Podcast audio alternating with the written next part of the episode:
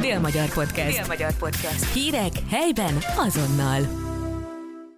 Üdvözlöm Önöket a Dél-Magyar Podcast legfrissebb adásában. Én Hornyik Anna Viola, rádiószerkesztő vagyok. Kérem, hallgassák meg Ragány Zoltánt, ügyvédet és egyetemi mesteroktatót. A kapcsolati erőszaknak a fajtái közül a legismertebb az, amikor a nők elleni erőszakról beszélünk. Milyen fajtái vannak a kapcsolati erőszaknak? Hát a kapcsolati erőszak az egy, mondhatni úgy, hogy egy, egy nagyon-nagyon általános, sok mindent magában foglaló, sokféle cselekvőséget büntetni rendelt bűncselekmény. És ugye, ahogy a kérdés is föltételre került, vagy hogy föltetszett tenni ezt a kérdést, hogy a nők elleni, ezt én nem akarom vitatni, hogy ez a nők ennek a bűncselekménynek a leginkább sértetjei. Nők és a gyermekek, tehát így pontos. De én azt gondolom, hogy nem túlzás emellé a gondolat mellé oda tenni azt, hogy ez egyáltalán nem tekinthető kizárólagosnak, sőt, egyre inkább látok olyanokat, amikor igenis férfiak ennek a történetnek, vagy ennek a cselekménynek az elszenvedői, a sértetjei. Önmagában ezeket a cselekményeket az jellemzi leginkább, ha egy szóval kellene minősítenem, hogy látencia. Nagyon-nagyon kevés eset jut a felszínre. Nagyon kevés az az eset, ami eljut akár csak egy ügyvéd irodába akár csak, és akkor nyilván, ha egy ügyvéd irodába eljut, akkor onnan már messzebb is tud jutni, a büntető hatóságok asztalára is eljuthat. De én azt gondolom, saját praxisomat is, más praxisát is, az ítélkezési gyakorlatot látva, hogy sokkal több az olyan eset, amelyik nem lép ki a négy fal közül. Innentől kezdve valójában csak viszonyítás minden, valójában csak feltételezés minden, még az is feltételezés, hogy ennek a cselekménynek az első számos értetjei azok a nők. A gyermekek azok nyilván mindig, minden esetben, tehát teljesen mindegy, hogy a kapcsolatban a női oldalt vagy a férfi oldalt sérti ez a cselekvőség. Ha a kapcsolatban vannak gyermekek, ők minden esetben ennek az áldozatai. És azt hiszem, hogy ez egy nem büntetőjogi terminológia, de mégis sokkal inkább kifejezi a lényeget, az áldozatai akár úgy, hogy közvetlenül sértetjei, elszenvedői ennek az egész eseménynek, akár úgy, hogy a, a sarokból nézve sértetjei, bár ekkor is ugye sértetjei lesznek, és akkor lehet, hogy nem is volt teljesen pontos, amit mondtam, hogy büntetőjogilag nem sértetjei, mert nyilvánvalóan ez az ő egészséges lelki fejlődésüket igenis veszélyezteti egy ilyen magatartást, tehát ennek már akkor a kiskorú veszélyeztetése kapcsán lehetnek a sértetjei. Tehát sok-sok olyan büntetőjogi tényállás van, ami egy ilyen családi, egy megromlott családi helyzetre büntetőjogi választ ad. És akkor most egy általános bevezető után is látszik az, hogy elindultunk onnan, hogy kapcsolati erőszak, de már is belejön a, a kiskorú veszélyeztetése, belejön az aklatás, belejön a testi sértés, tehát sok-sok olyan cselekmény van, amely szükségszerű velejárója egy ilyen élethelyzetnek.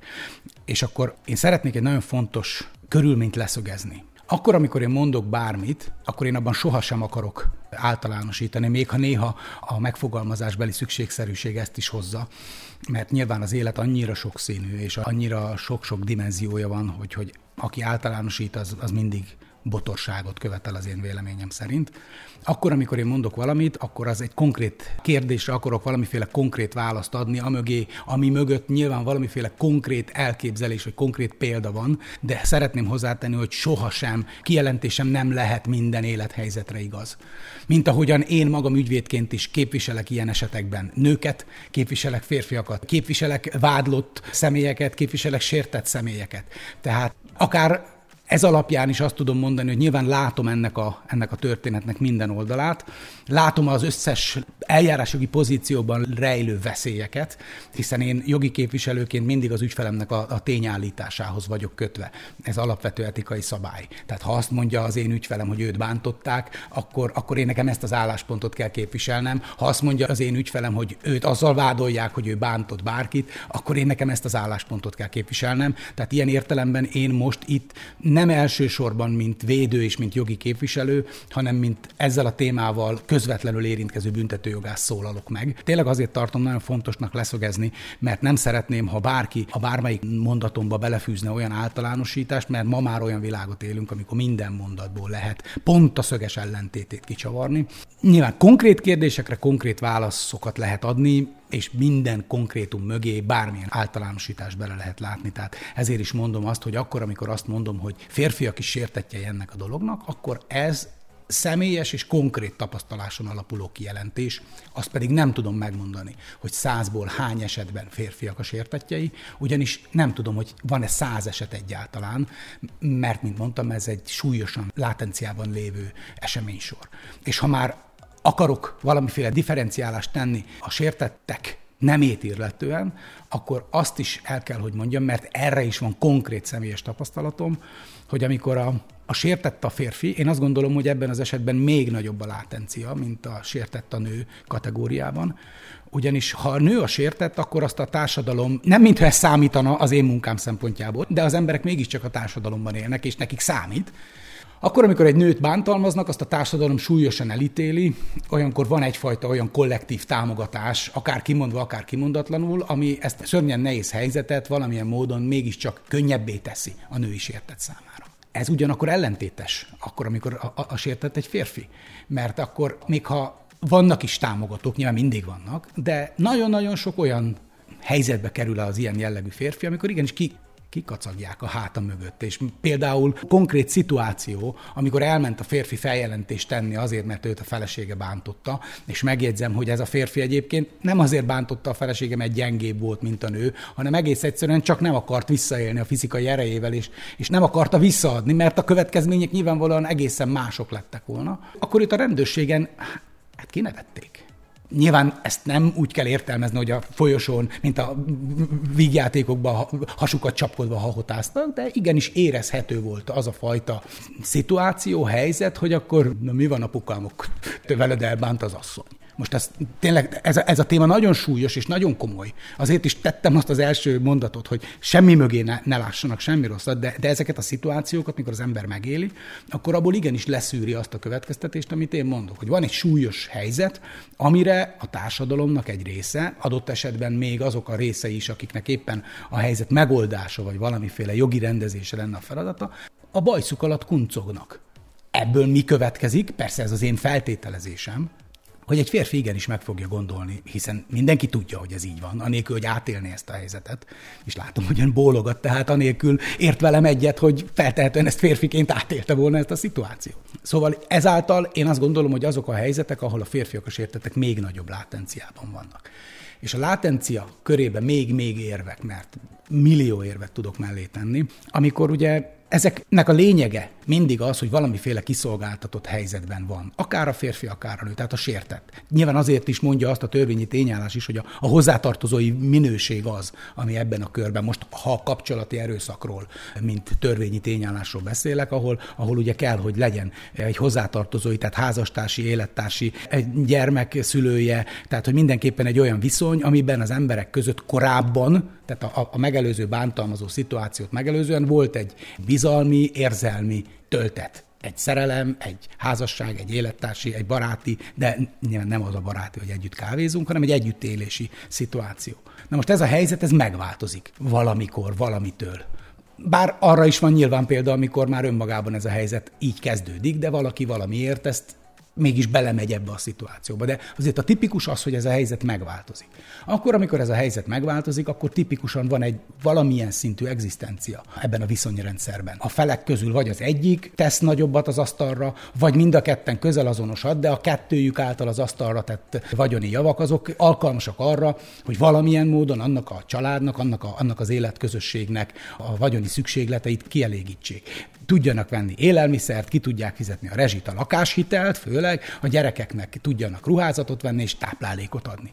Na most akkor, amikor egy büntető, önmagában ugye megszakad ez a helyzet, még, még büntetőeljárásról nem is feltétlenül beszélünk, csak van egy, van egy megromlott kapcsolat, amiből az emberek nagyon sokszor azért, pontosan emiatt nem jönnek ki, pontosan ezért nem lépnek a nyilvánosság elé, a nyilvánosság előtt természetesen a büntetőügyekben eljáró hatóságot értem, és nem a Facebook nyilvánosságát, még mielőtt bárki félreért. Szóval, mert hogy, hogyha ebben a szituációban be, belejön a büntetőügyekben eljáró hatóságoknak az, az eljárása, akkor bizony-bizony ez a valamelyest egyensúlyinak tekinthető állapot, legalábbis a vagyoni oldalon, az érzelmi oldalon nyilván réges-régen megbomlott már az egyensúly, de a vagyoni oldalon lévő állapot, ez súlyosan meg fog bomlani. És hát itt viszont klasszikusan inkább a női szempontrendszerről beszélek. Most persze megint csak hangsúlyozom, hogy ez bármikor lehet fordítva is, de sajnos, ettől a témától függetlenül mondom azt, hogy sajnos, azt kijelenthetjük, hogy a nők munkaerőpiaci megbecsülése még mindig hátrányosabb, mint a férfiaké. Ebből viszont általában az következik,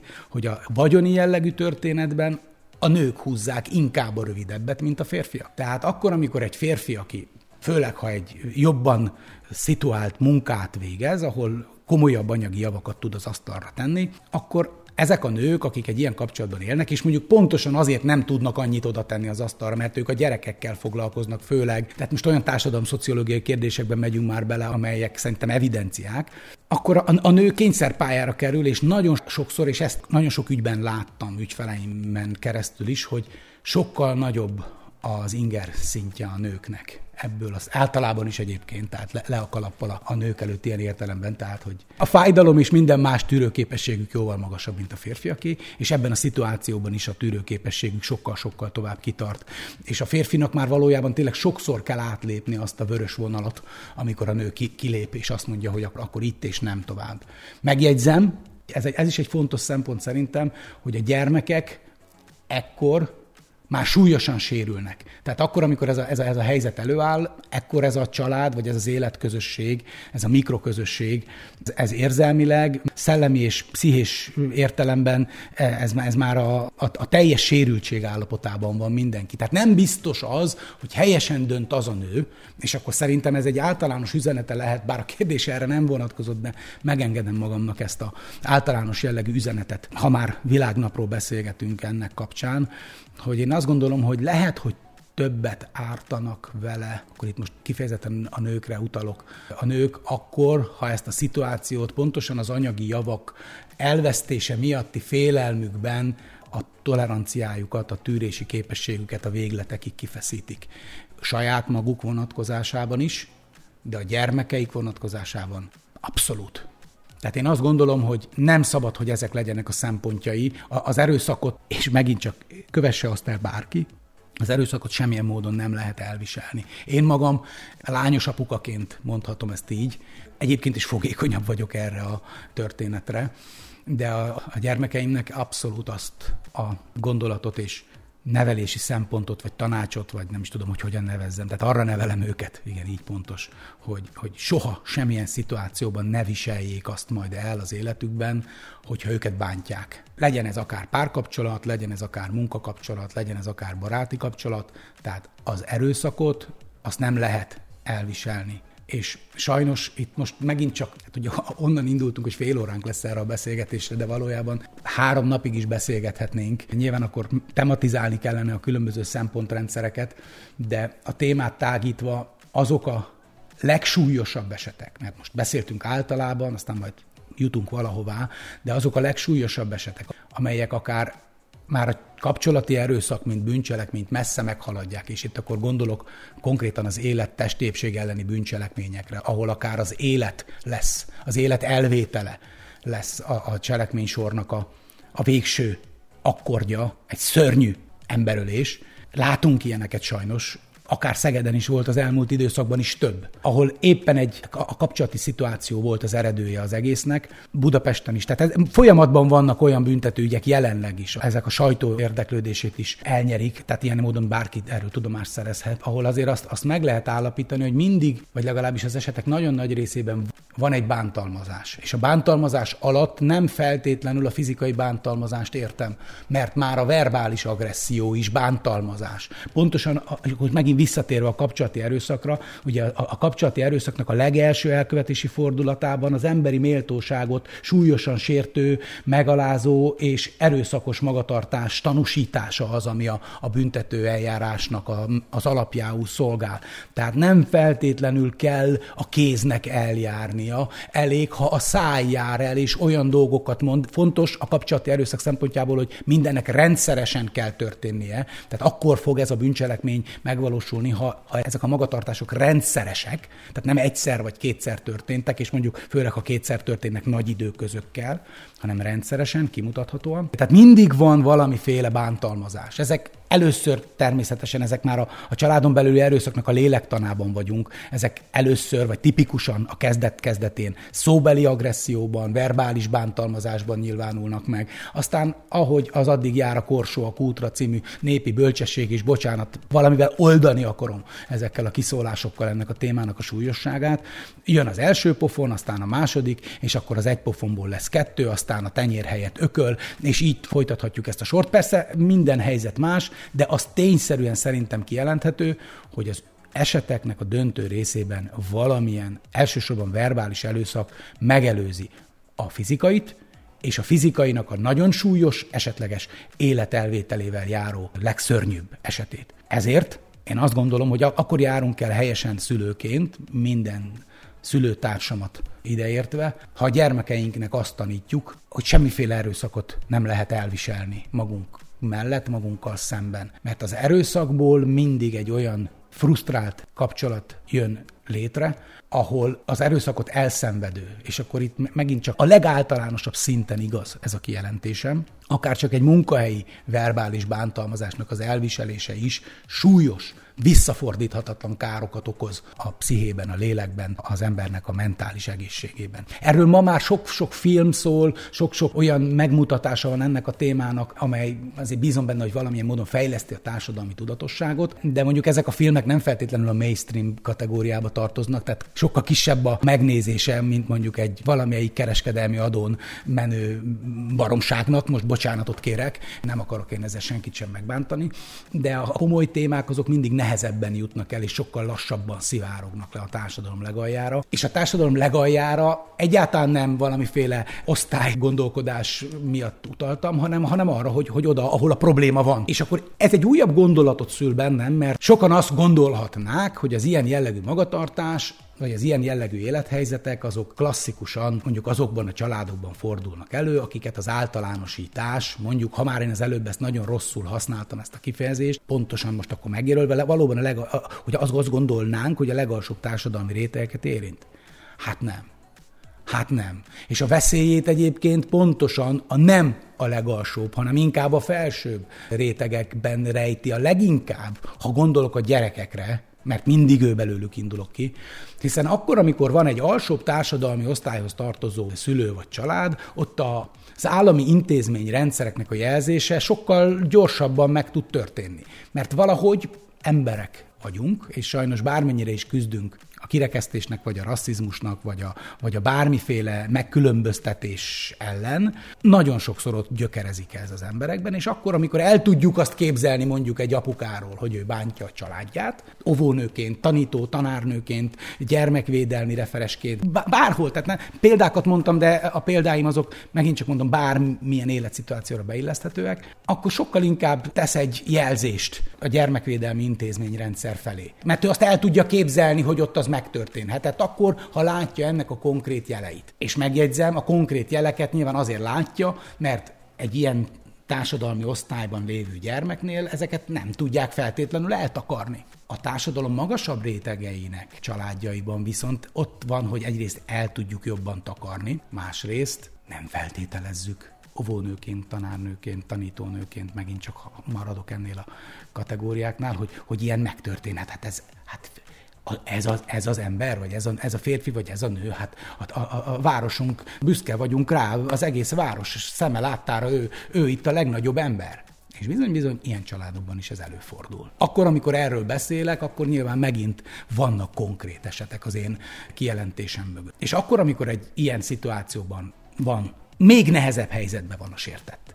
Hiszen ha ő azt állítja, hogy őt bántotta a, a nő vagy a férfi, akkor eleve azzal a fenntartással szembesül, hogy Ugyan már, hát ez biztos csak valami rossz szándék vezérli, biztos csak valamit akar, és különben is megbolondult ez az ember, hát ahelyett, hogy örülne annak, amiben ő él, mert ugye mindig csak, sajnos ez egy nagyon-nagyon-nagyon szörnyű jelensége az életnek, hogy az emberek mindig abból ítélnek, és abból indulnak ki, amit látnak. Mit látunk? Hát azt látjuk, hogy nagyon szép a ház, meg nagyon szép az autó, meg egyébként úgy mindenki rendben van, de a négy fal közé soha senki nem lát be. Azt egyébként senki nem látja, és most kilépve a, a kriminalitás köréből is, hogy a mögött a vagyoni helyzet mögött mennyi munka, befektetés vagy adott esetben lemondás van, ez senkit nem érdekel, hiszen az, az már fárasztó, az fájdalmas, Induljunk ki abból, amit látunk. Na már most látunk egy ilyen idillikusnak tűnő képet kifelé, és akkor azt mondják, hogy ez nem létezik, ilyen nem, lé, ilyen, ilyen nem lehetséges.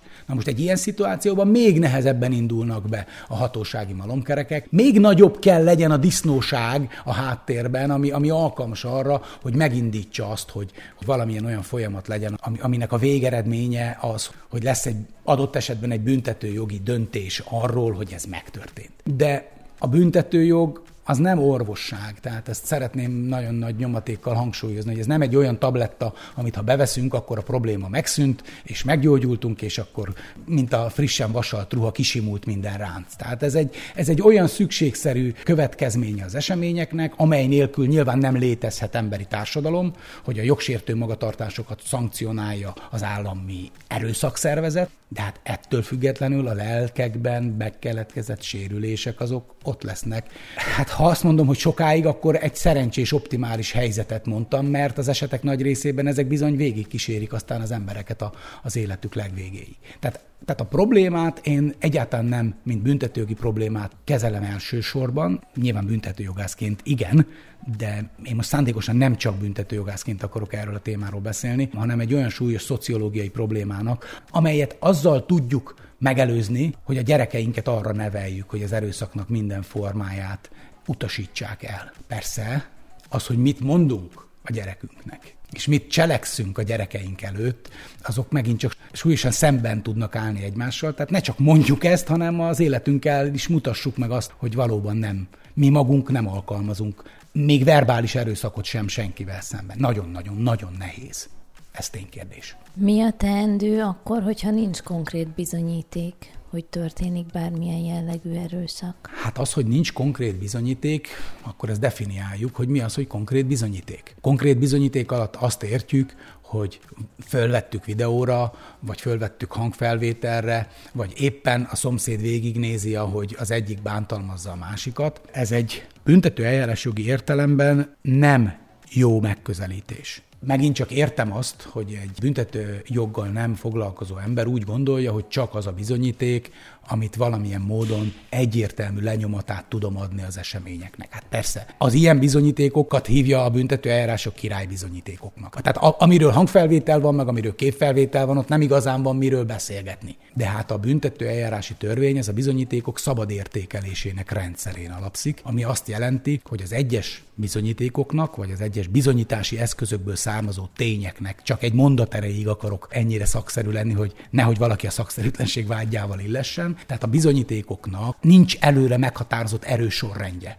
A hatóság, a nyomozóhatóság, az ügyészség és a, a bíróság a törvény szerint a bizonyítékokat egyenként és összességükben értékeli, és az ez alapján kialakult meggyőződése alapján dönti el azt az adott kérdést. Tehát, ha egy sértett, legyen ez akár férfi, akár nő, azt gondolja, hogy ő azért nem megy el a hatóságokhoz, mert ő neki nincsen konkrét bizonyítéka, és ő neki úgyse fognak hinni, akkor ez így önmagában téves hozzáállás. Ugyanis egyetlen egy nyilatkozat is állhat szemben tíz másikkal. A szabad bizonyítás rendszerének ez a lényege. Nagyon sokszor van még mindig az emberekben, persze ennek római gyökerei vannak, hogy unus testis, nullus testis, egy tanú, nem tanú, de ez nincs így. Ma már ez nem így van. Az egy tanú is igenis tud igazolni olyan körülményeket, akár tíz emberrel szemben is. Persze most egy szándékosan szélsőséges helyzetet mondtam, ami, ami nem biztos, hogy minden egyes szituációban igaz lesz a kijelentésem, de a bírónak, és most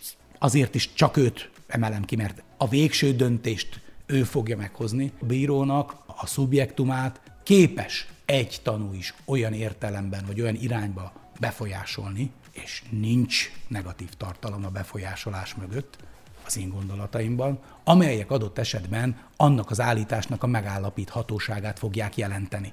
Tehát jön az egy tanú, a sértett férj vagy feleség, nő vagy férfi, és elmondja, hogy ő vele mi történik. Nyilvánvalóan ennek az állításnak kellenek lennie olyan részleteinek, olyan élményszerűségének, amely alkalmas arra, hogy ezt elfogadja az, aki erről dönteni fog. És jön, jön vele szükségszerűen egy másik állítás, és igazából a példám ilyen értelemben nem is jó, mert nem lesz tíz tanú. Tehát körülbelül egy egy-egy lesz a, felállás, mert hogy, hogyha már legalább egy ember látta, hogy mi történik, akkor ugye az az egy ember valamelyik oldalon a tanúságtételével a mérleg nyelvét billenteni fogja, de, és itt is tegyünk egy nagyon fontos megálló táblát, az a tanú, aki mondjuk adott esetben a bántalmazást állító jó, legyen az a terhelt, tehát hogy egyszerű legyen a kérdés, van egy állítás, a fél bántotta a másik felet. Ugye nyilvánvalóan, akiről állítják a bántalmazást, ő lesz a büntető eljárásban a terhelt. És akkor mit csinál ez a terhelt? Hoz maga mellé olyan tanukat, akik azt fogják majd igazolni, és szó sincs hamis tanúzásról, tehát ezt is nem feltétlenül hamis tanukat hoz. Hozhat hamis tanukat is, de most induljunk ki abból, hogy nem hamis tanukat hoz, akik azt fogják állítani, hogy de hát kérem szépen, hát eh, mi láttuk azt, hogy ezek nagyon szépen élnek, láttuk azt, hogy, hogy itt minden rendben van. Oké, okay, de egy kérdést tegyünk mellé ezek mellé a tanuk mellé. 0-24-ben együtt éltek ezzel a családdal? Mert ha nem, ha csak volt három olyan óra, amikor nem voltak ott, és itt már megint botorságot beszélek, mert nyilvánvalóan egy szomszéd legfeljebb a hetünkből három órát lát a 168-ból, és nem fordítva. Hát három óráig nem lehet fölvenni azt a bizonyos mosolygós arcot, mert megint csak még a látencia körébe egy eszembe jutó gondolat, hogy a család az utolsó pillanatig törekszik arra, hogy ezt a súlyos traumát elfedje. Próbálnak úgy viselkedni az emberek, hogy ezt ne lássa már meg, ne tudjanak már erről feltétlenül a szomszédok se. Tehát addig, míg az asztal mellett a kocintás történik, addig mindenki a, a szép arcát mutatja. Na most innentől kezdve egy ilyen tanúnak a bizonyító ereje a bizonyítás rendszerében nyilván nem lesz és nem lehet azonos azzal az állítással, amikor azt állít az ügynek a sértetje, hogy engem bizony folyamatosan, rendszeresen, így vagy úgy, verbálisan vagy fizikálisan bántalmaztak. Hiszen nem állítja ő se, hogy 0-24-ben bántalmazták. Tehát a két állítás bár látszólag szemben áll egymással, de mégis teljes mértékben megfeleltethető egymásnak. A végső esemény az az, hogy leredukáltuk a történetet arra, hogy van egy állítás a bántalmazásra, meg van egy állítás a nem bántalmazásra. És akkor majd a bíró eldönti azt, hogy ő végül is melyik félnek hisz, melyik félben van meg az a fajta, a nyilatkozatában az a fajta tartalom, amelyet ő el tud fogadni. De tegyük hozzá azt is, ha már itt a konkrét bizonyítás, vagy bizonyíték volt ugye a kérdés, és elmentünk onnan, mert a konkrét példa szerinti bizonyítékok esetén a bizonyítás nem lesz nehézkes a büntetőeljárásban, mert ott vannak a, a királybizonyítékok. Tehát amikor nincsenek ilyen királybizonyítékok, azért akkor is van nagyon sok olyan kiegészítő bizonyítási lehetőség, például a szakértőnek a bevonása, amely ugye megint csak a szubjektumot fogja vizsgálni, tehát az elmondásoknak a lehetőségét, de ha van gyermek, akkor a gyermeknek egy szakértő általi megvizsgálása nagyon sokszor felszínre hozza azokat a problémákat, amiről adott esetben a bántalmazást állító fél beszél. Mert hiszen a gyerekek ennek az elszenvedői ezt a legelején tisztáztuk. Lehet, hogy vannak olyan bántalmazások, amelyeket még a gyerek nem lát, de ha ez rendszeresen, folyamatosan a családnak, vagy annak a mikroközösségnek a mindennapi életét jelenti, ennek a gyerekek az elszenvedői lesznek. Ezeknek a gyermekeknek a szakértői vizsgálata éppen, hogy alkalmas arra, hogy olyan, persze megfelelő életkor is szükségeltetik ehhez. Egy ilyen szakértői vizsgálat is tudja a bizonyítást olyan irányba segíteni, hogy igenis ezeket az állításokat a bíróság a végén elfogadja. És ha már itt járunk, hogy közvetlenül közvetlen bizonyíték. Hát akkor a digitalizációval olyan világot élünk, amelynek eredményeként szinte mindenkinek ott lapul a zsebében egy olyan eszköz, amivel, ha más nem, hangot rögzíteni tud. Ez volt a Dél-Magyar Podcast legújabb adása, Hornyik Anna Viola beszélgetett. Dél-Magyar Podcast. Dél-Magyar Podcast. Hírek helyben azonnal.